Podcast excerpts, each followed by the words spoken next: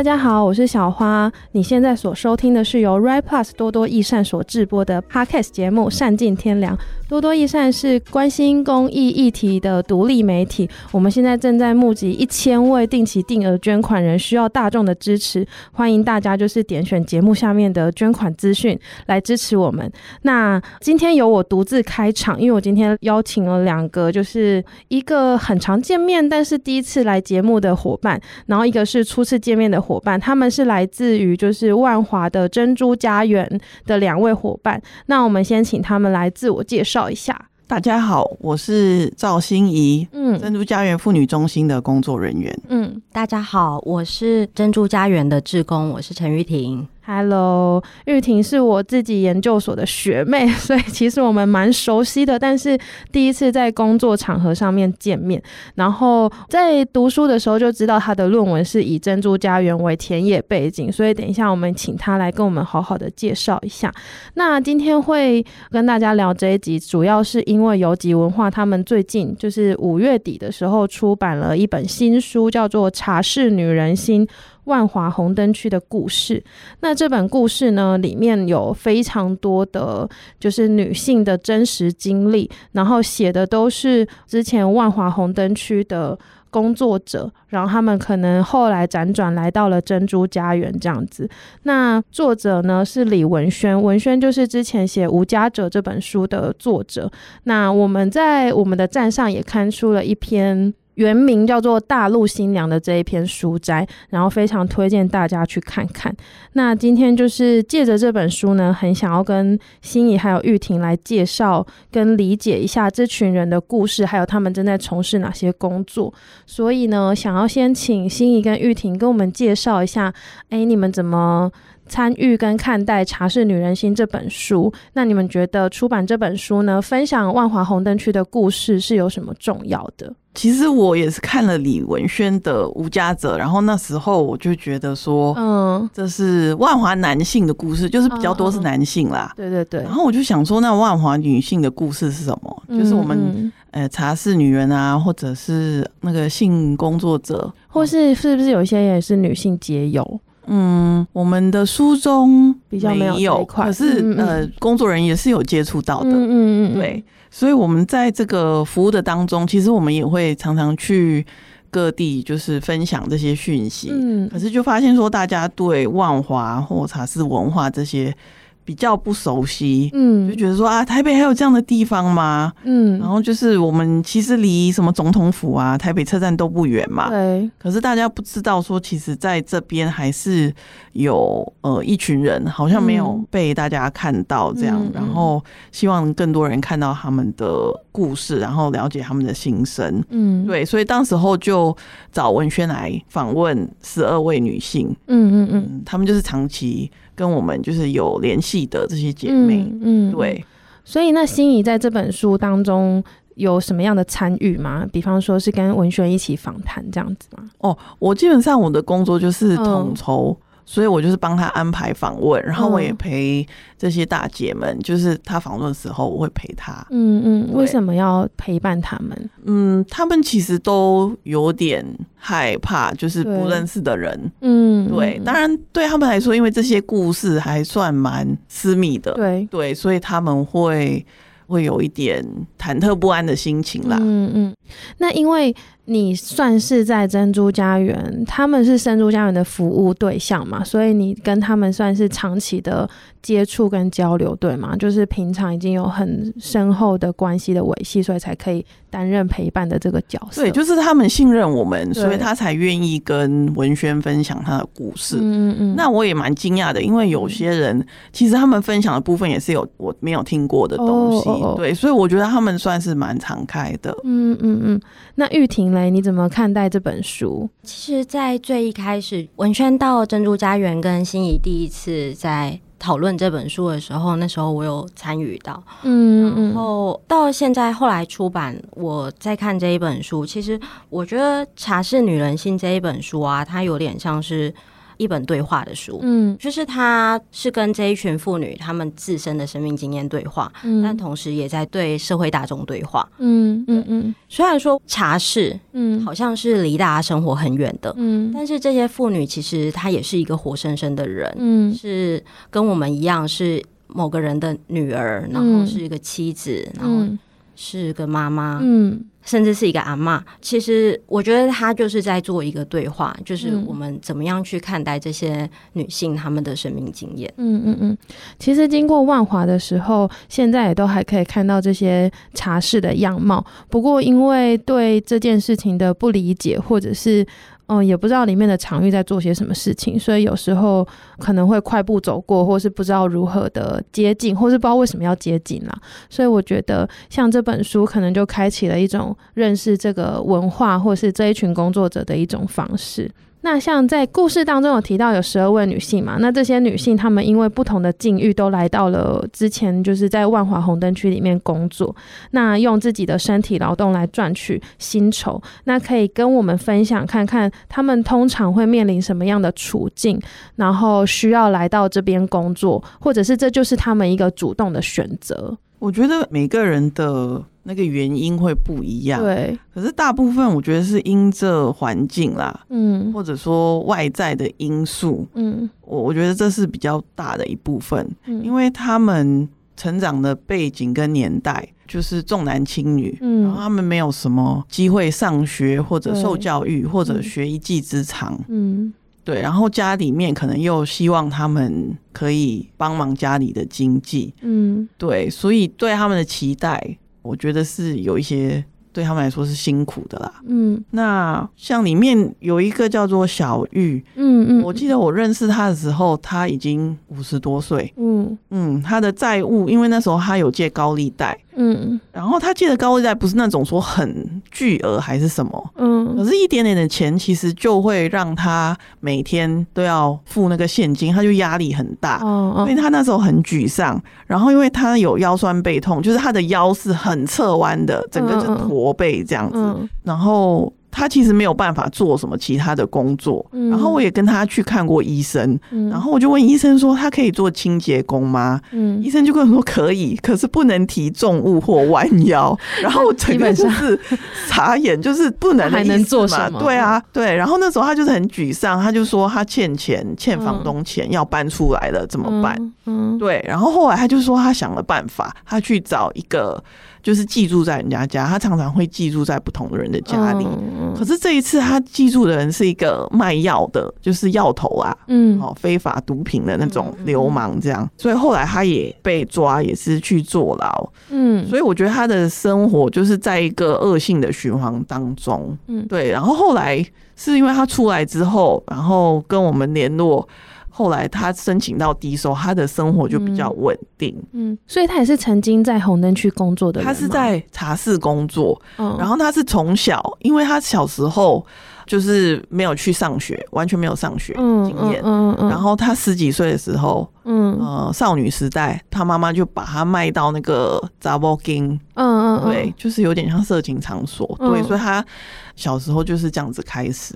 哦，所以他的从小累积的工作经验或者是生活经验，其实就跟这个性工作产业是比较接近的。所以长大之后有了这些境遇之后，他还是持续在茶室里面工作。对，我觉得茶室可能有性工作的一面，可能也没有啦。哦哦，了解。看每个人可能嗯不一样，嗯、所以他其实也有。做过其他的工作，他也有在餐厅服务业，对对 KTV 当那个服务员，然后也有摆过地摊。嗯，其实我觉得他们都蛮努力，有各样的尝试吧。对，听起来是他们的生活可能就是风险的承受力比较低一点，然后会需要嗯每天每天有一些固定的现金支出的压力，所以他们可能做的工作也必须是要可以马上有一些报酬的回馈或者是什么的，然后大多数又都是身体的劳动。这样，所以听起来是非常的辛苦。那他们怎么会来到珍珠家园呢？就是这些女性们，我们其实会会去外展，嗯，就是我们都会去探访，像玉婷也有跟我们一起去过报佳音啊什么，所以他们都知道我们是谁了。就这么多年下来，嗯嗯，就是一直出现啊，然后让他们知道说，哎，有这个珍珠家园这个地方，对，我们可以提供一些服务，我们可以帮你转介去就业或者社工这样子。嗯嗯嗯嗯，对。所以珍珠家园提供了哪些服务？刚刚有稍微提到一点，可以再仔细的介绍吗？好，我们就是其实每个礼拜会聚会，嗯，就是有一些活动，有点像，因为我们是一个基督教团体，嗯，所以我们也是会有一些聚会，像唱歌啊、听圣经的话、祷告啊这样子。然后下午就会有一些呃不同的课程，歌仔戏、桌游，歌仔戏超酷的。那这样是带这些妇女们玩歌仔戏，就是。成为学真的是学，天哪！他们学唱唱歌仔戏，好有趣哦。嗯嗯，然后桌游，嗯，艺术创作，嗯等等。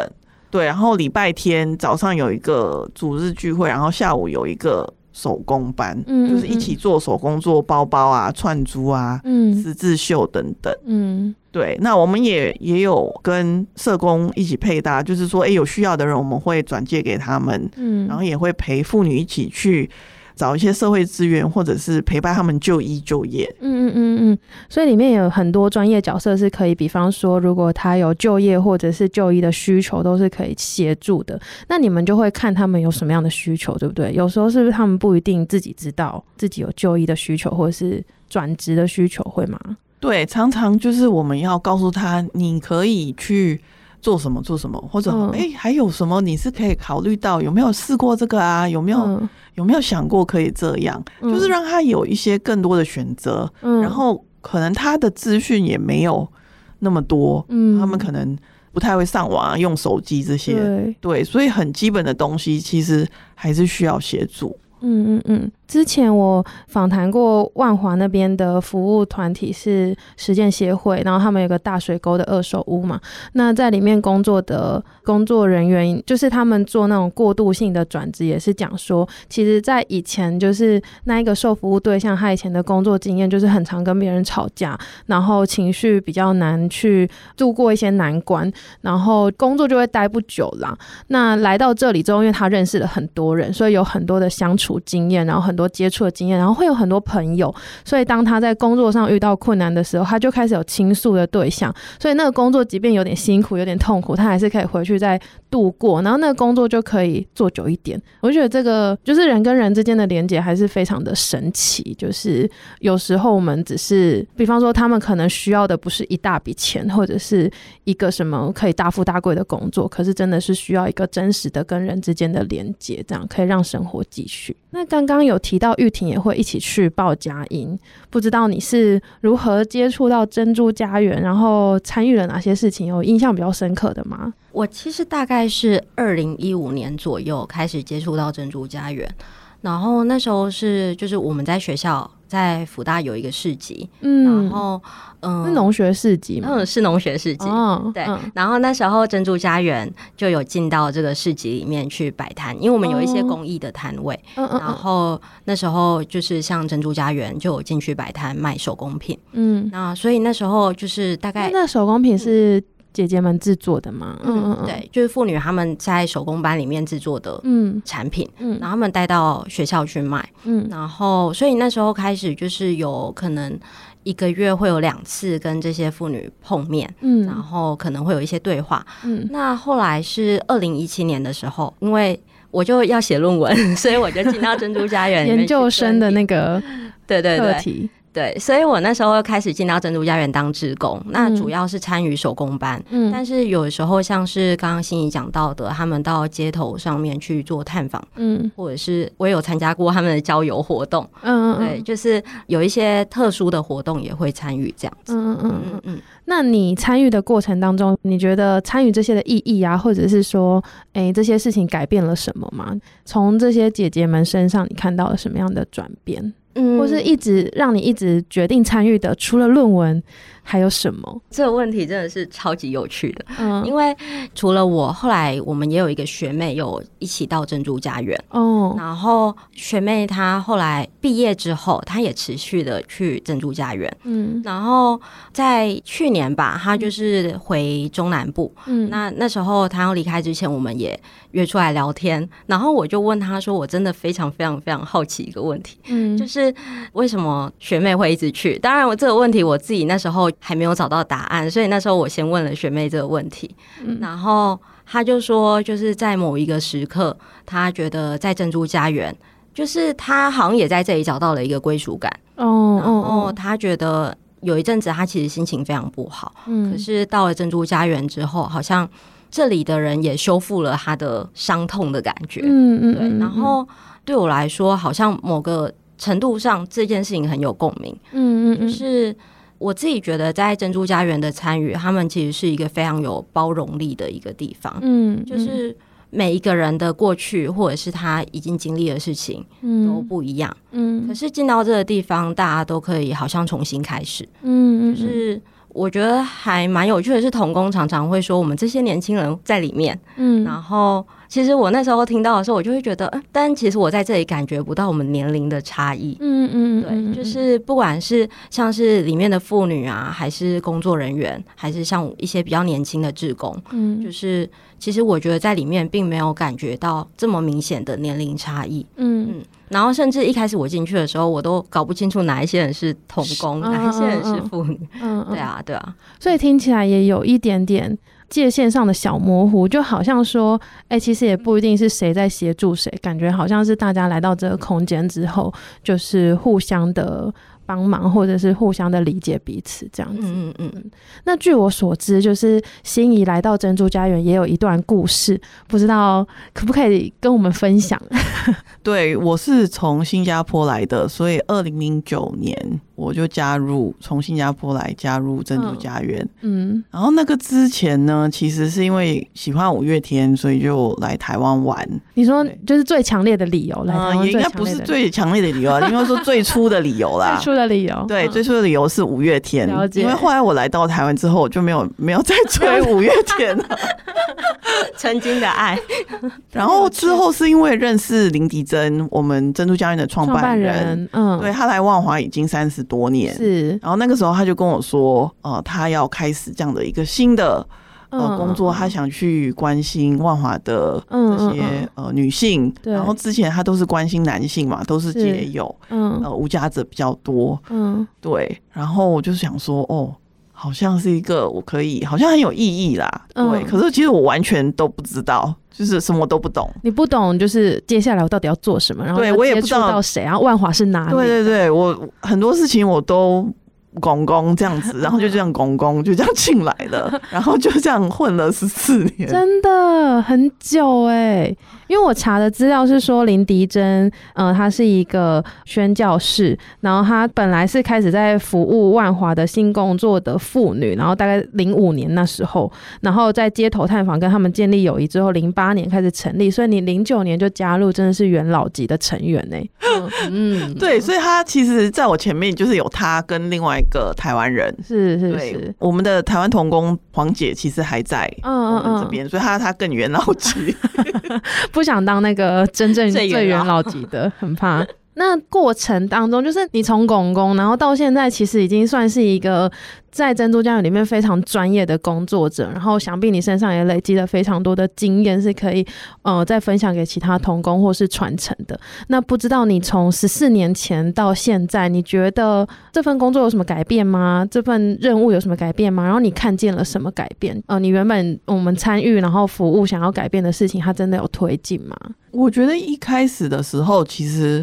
妇女年龄那时候还在五十多岁，哦哦对，哦，所以那时候是一个对他们来说，我觉得是一个困难，比较困难的年龄。他们还需要工作，对，就是那时候他们还要工作，可是他又没有办法去，还没有到六十五岁，所以要申请到什么补助又很困难，哦，所以就是很困难的一个时尴尬，对，一个尴尬。的时期，就是说，哎，他好像又要继续，可是其实又。就是他也知道自己的年龄越来越大的时候，对其实生意不好，也赚不到什么钱，嗯、哦，所以是蛮一个让大家都很沮丧的，我觉得一个过程啊。那那时候有什么方法吗？或者是说他们真的有办法转职吗？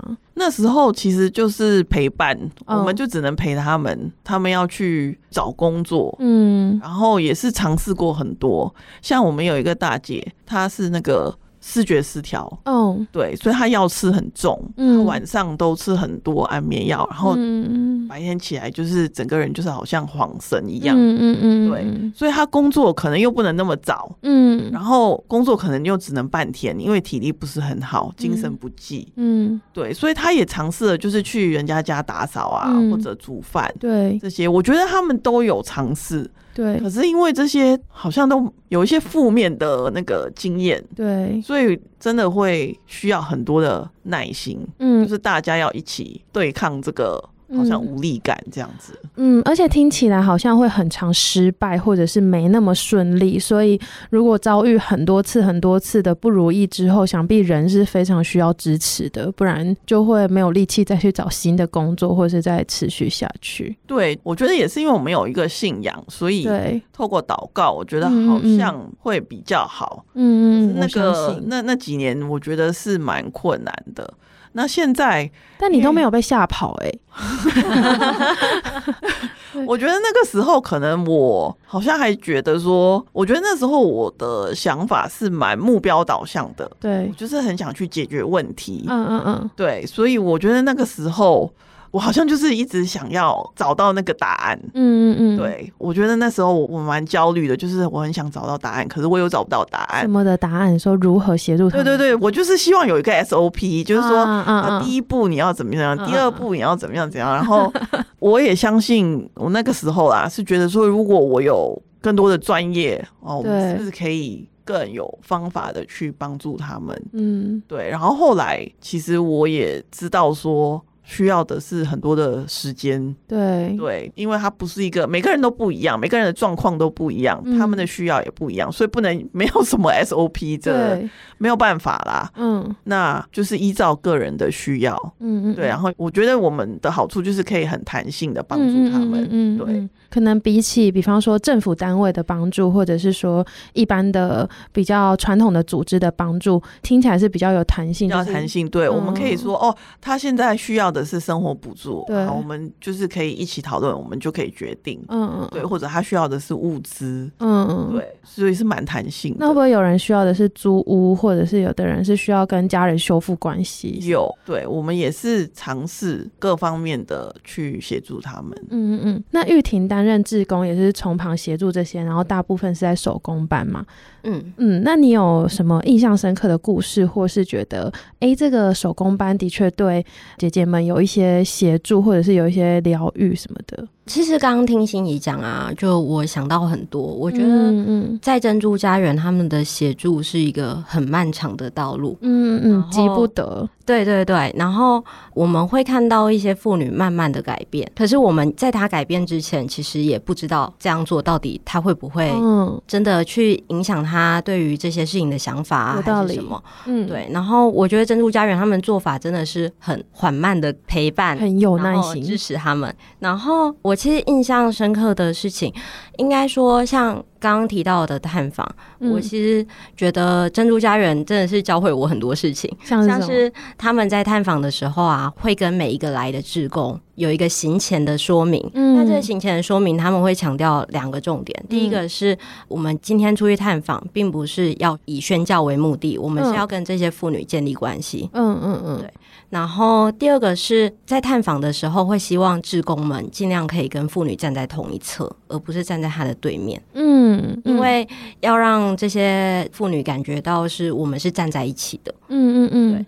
然后这个好细节哦，就是对啊，这是怎么发现这一件事情？超细腻的，对啊，很细腻的处理耶。是，嗯，我觉得是一些可能经验的累积吧。嗯嗯嗯嗯。对，然后还有就是我们要一直。跟志工强调说，因为有些志工很想发那个传单嘛，对对对对，就就想发很多，就是他们会觉得越多越好嘛，对不对？就像外面超快，对对。可是其实我们不是想要就是发很多很多，嗯、我们是想要。因为这个传单，我可以跟他讲哦，我是从珍珠家园来的啊，我们的服务是什么？嗯，就是至少认识他，那是一个媒介这样子。对，问他说：“哎，你怎么称呼？”嗯，呃，跟他介绍我们是谁。嗯，就是至少有这样子的一个交流吧。对对对对对。然后在这个探访的时候，其实感觉超神奇的，就是会感觉到，尤其是比较长期待在万华的街头或茶室的人，嗯，他们对于珍珠家园并不陌生。对。也会很欢迎，嗯，就是你可以感受到那个氛围是欢迎的，然后他们就属于这个社群的感觉，嗯，对，所以我其实，在参与他们的街头探访的时候，就受到非常大的震惊，就是、嗯、哇，阿珍啊，还有其他同工，就是他可以像是就是他们的邻居这样子，嗯嗯，真的就是一起生活在万华的人的感觉，嗯嗯。嗯。那回到这本书，就是心仪，其实在书中除了担任统筹之外呢，其实有写了两篇。一篇叫《出版缘起》，然后一篇叫《我是陪伴者，不是救世主》。那可以跟我们的听众分享一下，就是写这两篇是想要讲些什么事情啊，或者是期待有引发什么影响吗？那尤其是我自己比较好奇的是，《我是陪伴者，不是救世主》的这件事情对你来说的重要性是什么？然后意义是什么？其实《出版缘起》就是刚才我讲的，为什么会想呃，嗯，找文轩写这本书，嗯，那个用意。嗯，其实就是让妇女可以留下一个记录，对，让他们的心声啊，至少会被听到。对，因为像书中有一个阿朱，嗯，呃、他那个阿妈嘛，他就说、嗯、我的历史三天三夜都讲不完，好讲不完。可是他，你叫他讲的时候，他又觉得很见小，他又不想讲。嗯、oh, uh,，对，所以其实我觉得这个在他们生命当中还是一个有一个阴影啦。嗯、uh,，对。然后我希望说，他们如果可以说出来的话，然后大家的反应是接纳的，嗯、uh,，对，这会让他好像就是说重新看待他的这个过去，嗯、就是说，哎、欸，我不是见小，我是过去是辛苦的，然后大家也。可以认同说，对你很辛苦，然后你很勇敢，然后你也很努力的活过来，这样子。对，对我希望大家可以看到的是这一些啦。嗯嗯。那我写那个我是陪伴者，我我其实就是要强调说，其实因为我开始就是广工嘛，嗯，我我觉得就跟一般人一样，可能。对弱势或者边缘人或者跟我们不一样的人，嗯，我们其实有很多自以为是的想法，嗯，对。然后我是想挑战这些想法啦，嗯，就是说，比如说对贫穷的了解，嗯，我们常常会觉得说贫穷只是经济上我没有钱，哦，我钱不够。可是其实如果我没有家庭的支持，嗯，我人际的关系就是很薄弱，嗯，然后我在资讯上就是我取得也觉得很困难，其实那就是贫穷啊，对。那就是贫穷很多的面相，对、嗯、对，然后是有很多看不见的拦阻，嗯，因为人家会说，哎、欸，为什么他们不去别的地方找工作？嗯，呃，可是你看不见到那么多的拦阻他，嗯嗯，对，嗯，就是说他为什么会得不到帮助？嗯，可能他可以得到帮助的，可是他不知道，所以他就没有去寻求帮助，嗯嗯嗯，对。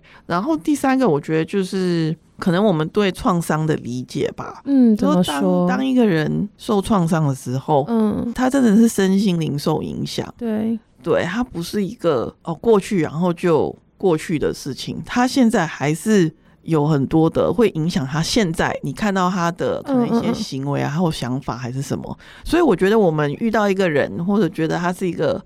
哎、欸，他有一些可能行为让我们觉得怪怪的。嗯嗯，我觉得不要很快的就说他很奇怪，对，他很麻烦，或者他很难搞。嗯，我我希望就是大家可以想想看，或者至少有机会了解一下他背后的故事，或者愿意相信他背后是有一个。嗯，是的，嗯，背后是一个原因的，嗯，听起来那个创伤其实是连续的，它不是停留在过去的一个结痂或者是什么，它其实在很多面向都持续的影响到我们的生活或者心灵跟我们的各种选择还有想法。那我觉得刚刚心怡提醒我一件很重要的事情，就是除了不要觉得他怪怪的，就算我们不知道他背后真的的故事是什么，我们还是可以去试着相信他背后有什么故事，是让他做出这样的选择，或是这样的表现。所以，我们可能在人际互动，或是那种微观层次上的互动的时候，就会有更开放、更多元的心胸。那想要问你们，就是一个投入了十几年，然后一位是就是也是深入的了解这个田野。那在除了就是刚刚一直问了很多珍珠家园的妇女们的转变，那想要知道你们自己有什么转变吗？或者是加入前跟加入后的想法有什么不一样？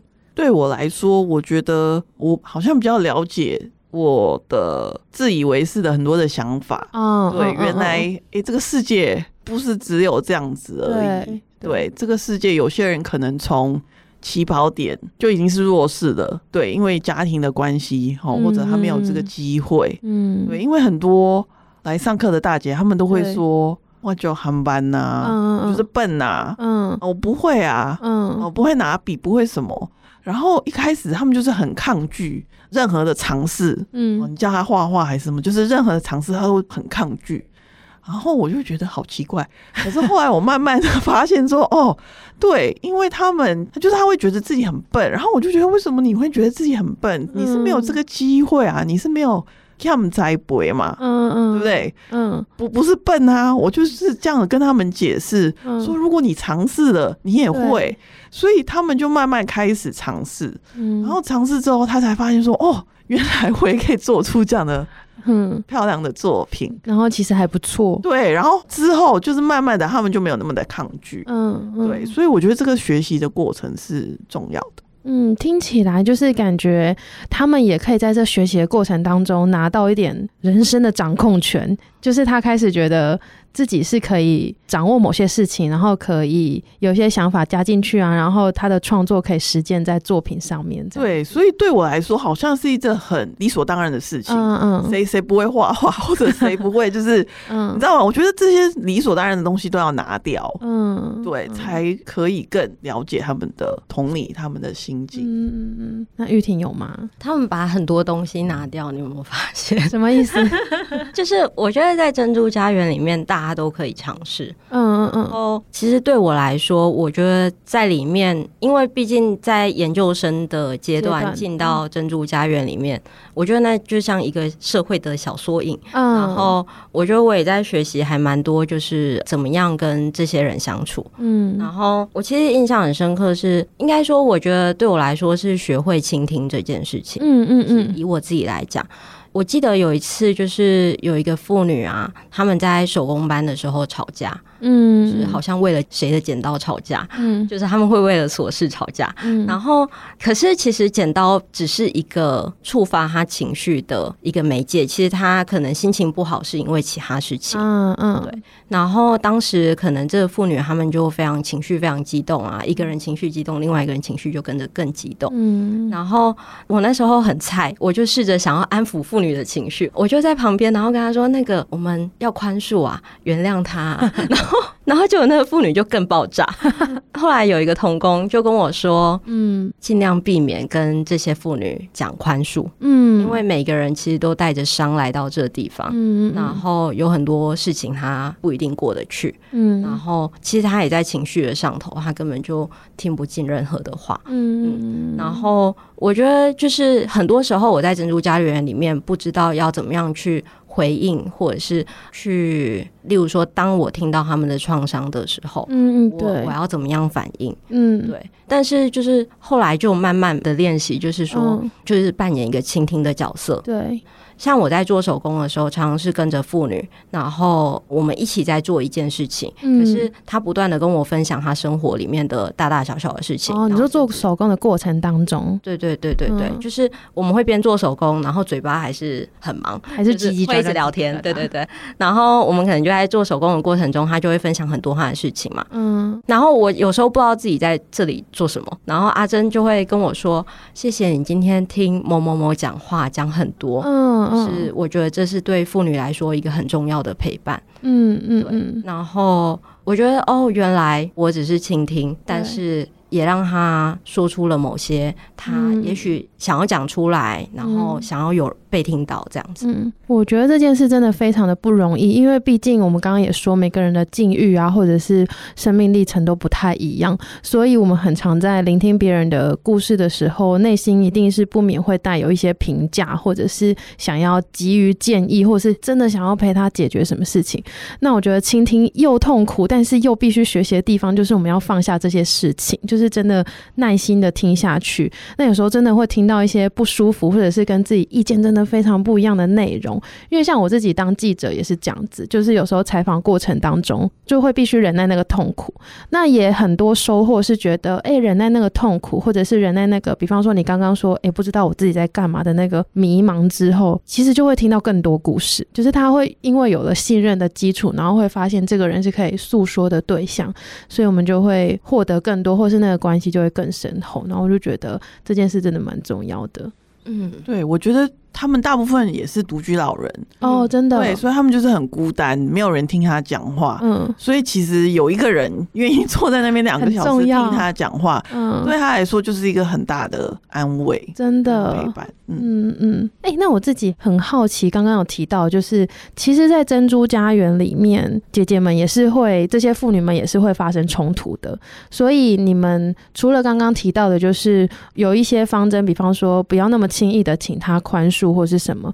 那你们在面对冲突的时候，会有什么样的解决方式吗？或是你们会如何面对这件事情？嗯，我觉得就是让他们先冷静下来，嗯、就是哦，先不要，就是可能两个人先 分开一下，你坐这边，然后你坐那边，先冷静一下，嗯，嗯对，让他喝水还是什么，嗯嗯，对，或者找不同的人去陪伴他们两个人。嗯我觉得就是让他们冷静一下。嗯，我觉得这也是我接触这类议题，比方说弱势或是贫穷或者需要协助的对象议题的某一个，就是跟我以前小时候真的印象很不一样的地方，就是我以为，比方说街友都是好朋友，就是就是会以为说，哎，大家都知道我们都在街头生活，所以就会互相支持、互相帮忙，like 个兄弟这样子。但是其实没有，就是人真的是非常多。远的，就是因为毕竟他们属于街友，这也是外界划分的一个标签嘛，所以他们自己不一定有这样的认同，或是即使他们有这样的认同，他们还是可以有不同的价值观跟不同相信的事情。所以哦，即便是同样的标签或同样的群体，也会有争执，也会有冲突。这件事情对我来说也是蛮大的学习。那在我们节目播出的时候是大概七月中啦，但是其实我们录音的当下是六月底，就是端午节的前夕。那这时候呢，台湾的社群上，因为社群的关系，正面临有史以来最大波的 Me Too 效应，就是许多遭受性骚扰、性侵害的受害者或者是经验者都站出来，就是诉说自己的经验。那其实他们里面受性侵害或是受暴力的这些图像呢，在茶室女人心这本书当中也可以看到，比方说书中有一些片段会提到说，诶，有些妇女跟同事喝了下午茶，昏了过去，醒来之后发现下体有异状，或者是客人趁着几分醉意呢，整个杯子就往呃某个妇女的头上倾倒。或者是壮汉一脚把门踢开，然后在更衣间就是性侵害某一个当时还未成年的妇女，类似这些在茶室女人心这边妇女的故事当中，都可以在字里行间看到这样子。那想要请问你们两位，就是经有你们的工作经验啊，然后跟这些妇女相处的经验，你们会如何看待这一波效应，或是你们珍珠家园有受到影响吗？还是你们会？你们自己有没有受到什么影响？然后会如何回应？这样子，我觉得这一波的 Me Too 可能就是希望说更多人可以说出来。对，因为这些好像可能以前是不能说的秘密，嗯，可是现在已经说出来了。我觉得就是大家可以摊在阳光下，嗯，然后可以不会被质疑，嗯，然后被听见，然后有。其他人来声援，嗯，我觉得这就是一种力量，嗯，就是让那个人可以得到力量，嗯，然后我觉得他们的这些叙述啊，他们讲他们的这些遭遇的时候，就让我们看到，嗯，这个社会还有我们的文化还是存在的问题，啊，就说哎，到底是哪里出错啊？我们还是要。哪里是可以改变的？嗯，像我们看到说，在茶色女人心这些妇女的年代嘛，他们是重男轻女的文化，对，所以在那个年代，女儿要为家里什么牺牲奉献啊，当摇钱树。嗯这些是理所当然，在那个年代是理所当然。所以，当那个年代有非常多的父母，他是知道女儿在做这个工作，然后也欣然接受，或者是说家里的确是必须靠这份收入，是吗？对啊，嗯，所以就会变成一个好像理所当然的事情。对。那在我们这个年代，对，什么东西是理所当然的？嗯嗯嗯，我觉得这个我们也要思考。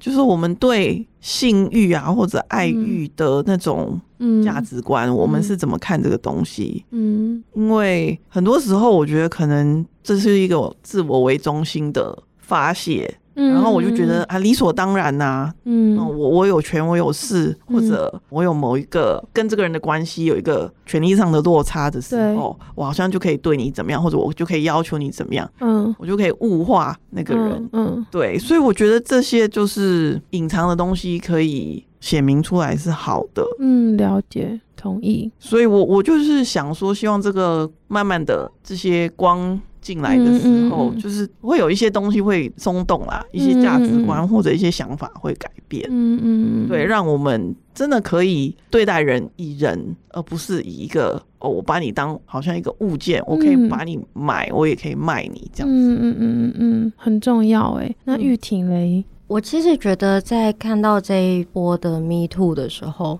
会觉得是太好了，我们终于开始讨论这件事情了。嗯嗯嗯嗯，就像刚刚心怡说的，这些事情它并不是现在才出现，对，很多都是十几年前。嗯、对，可是我们过去并没有这样子的力量去把它说出来。嗯嗯，对。然后我觉得现在大家开始讨论这件事情，然后这些有受创经验的人可以开始。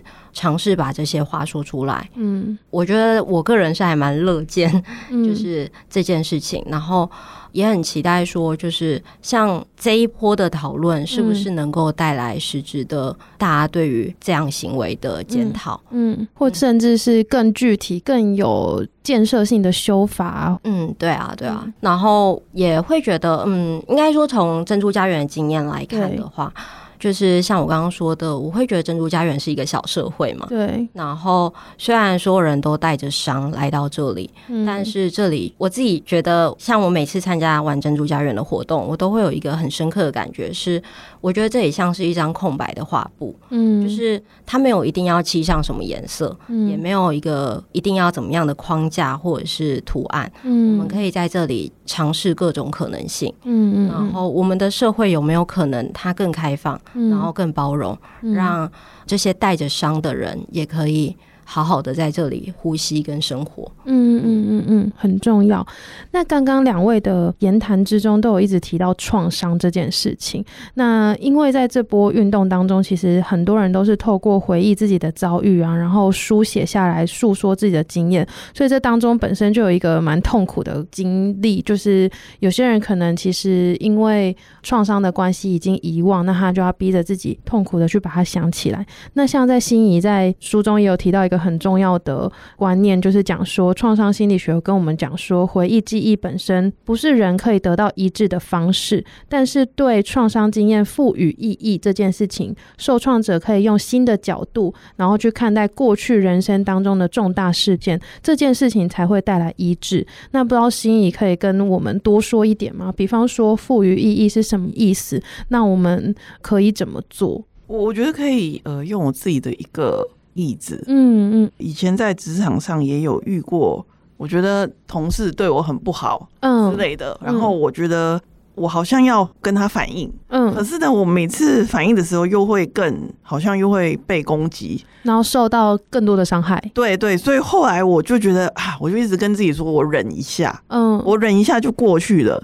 我只要忍一下就过去，然后后来是因为我去上课，对，去上这个创伤心理学的课，嗯，然后我才发现说，原来其实创伤的人也是会有生气的，啊，对，就是这个生气其实是可以保护我自己，嗯，让我找回控制权，嗯，对，因为生气是其实可以在里面是有一种力量，嗯，让我们可以保护自己，然后为我们觉得是对的事情去。好像发生，嗯，然后这时候我才了解到说，哦，原来我一辈子就是好像我爸妈都是叫我要忍耐，对，就是礼貌，对，不要不要跟人家有任何冲突嘛，嗯、对，很害怕冲突。嗯，可是因为我没有说出来，所以那个人他不知道我的底线，他好像就是、嗯、对，所以后来我真的很就是蛮。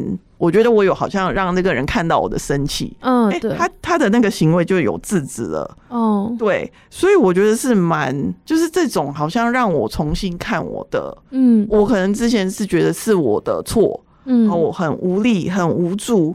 然后觉得为什么没有人关心我？为什么没有人来帮我？嗯嗯。可是当我好像用把这个生气转化成一个正面的力量的时候，嗯嗯，我觉得那个好像真的是有一个正面的效果。嗯嗯嗯。那如果回到赋予意义这个东西的话，那对于你的经验来说，你赋予了过去那个创伤什么样的意义？我觉得那个就是一个过程，嗯、就是说，哎、欸，我其实可以学习用另外一种态度面对冲突，嗯、因为我一辈子都很怕冲突。嗯嗯嗯嗯，这件事情逼我去面对自己，嗯、了解，面对我的原生家庭的那种模式，嗯，然后我就发现说，哦，原来我们的模式就是一直逃避、逃避、嗯、逃避冲突，嗯。可是这不是健康的，所以我其实有一个，嗯、我是有选择的，对，我不一定要一直忍，嗯，或者说忍一下就好，嗯。所以听起来是有时候那个就是等于说，我们有了更多选择之后，我们就可以去判断说，在这个情境里面，我要忍耐，或者是我要发生。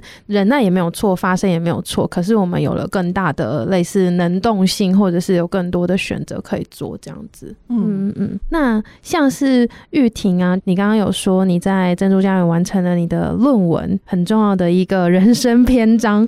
然后因为你是用研究，然后志工的方式去参与这个。议题，然后接近这一群妇女，所以也想要请你用你的经验跟我们分享说，像我们身为一般人或者是路人，目前除了《茶室女人心》这本书，然后听这个节目，然后我们还有什么样的方式可以支持这个议题，或者是为这些妇女发声吗？我觉得是从认识开始，嗯嗯嗯嗯，因为其实。当然，大家可以看《茶室女人心》这一本书。嗯、那应该说，我在最一开始接触珍珠家园的时候，嗯、呃，我在写论文的过程中，我也一直不断的思考一个问题，就是我到底在做一个什么样的研究？嗯，我是在做一个性工作的研究吗？嗯，还是做一个贫穷的研究？对，还是我是在做一个宗教的研究？包括我自己其实不是基督徒，但是我透过珍珠家园认识了这个信仰。嗯，那。我的口尾呢，也在口试的时候问我说：“你写这些人的经验，对，然后这跟过去很多性工作的研究其实也都很类似啊。这个论述我们不陌生，那就是为什么要写这些？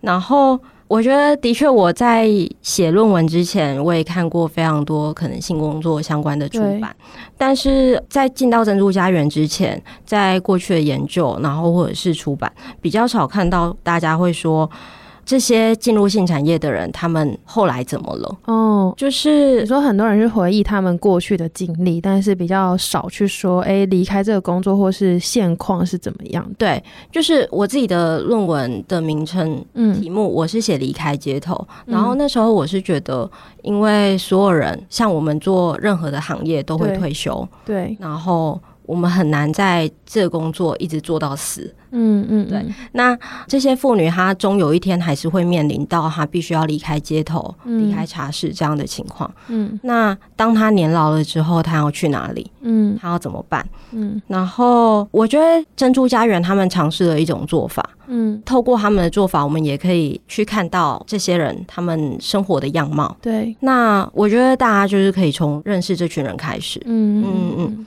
然后也许我们也可以一起来思考看看，怎么样。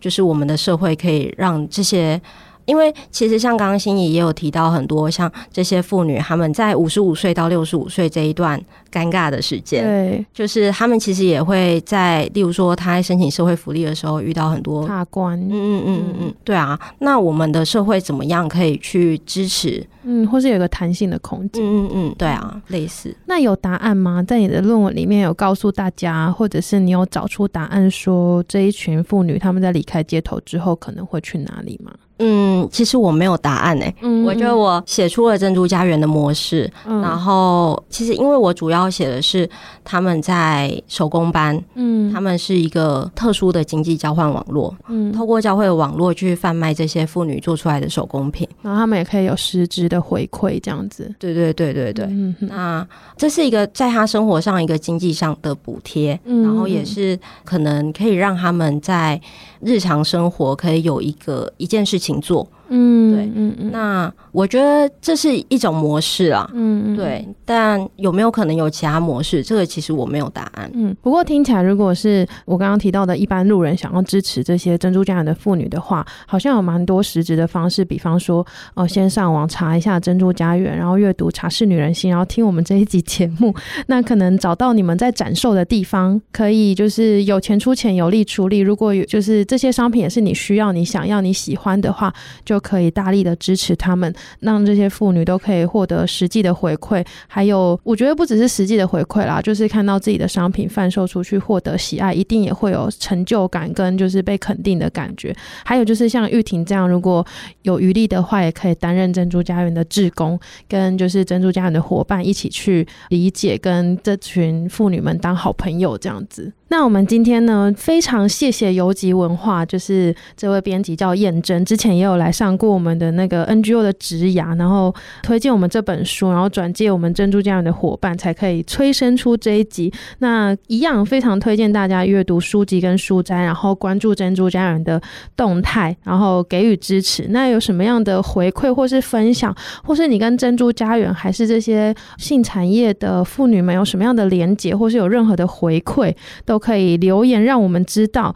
那感谢，就是今天有这一集，让我们成为了某个程度上的伙伴，这样子。谢谢你们来，谢谢，谢谢，谢谢主持人。那我们就下周二再见，拜拜。